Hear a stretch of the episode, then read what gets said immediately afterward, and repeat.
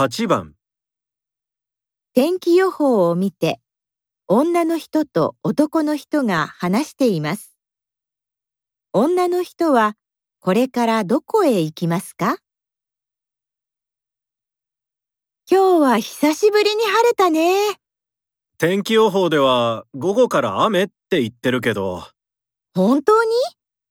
これから買い物に行こうと思ってたんだけど、雨が降るならやめようかな。買い物なら建物の中だから雨が降っても大丈夫じゃない？うーん、買ったものが濡れると嫌だから、ネットで買うことにするよ。晴れているうちに自転車を直しに行ってくるよ。壊れちゃったんだよね。あ、あの図書館の隣の店？うん。じゃあ、行ってきます。女の人はこれからどこへ行きますか？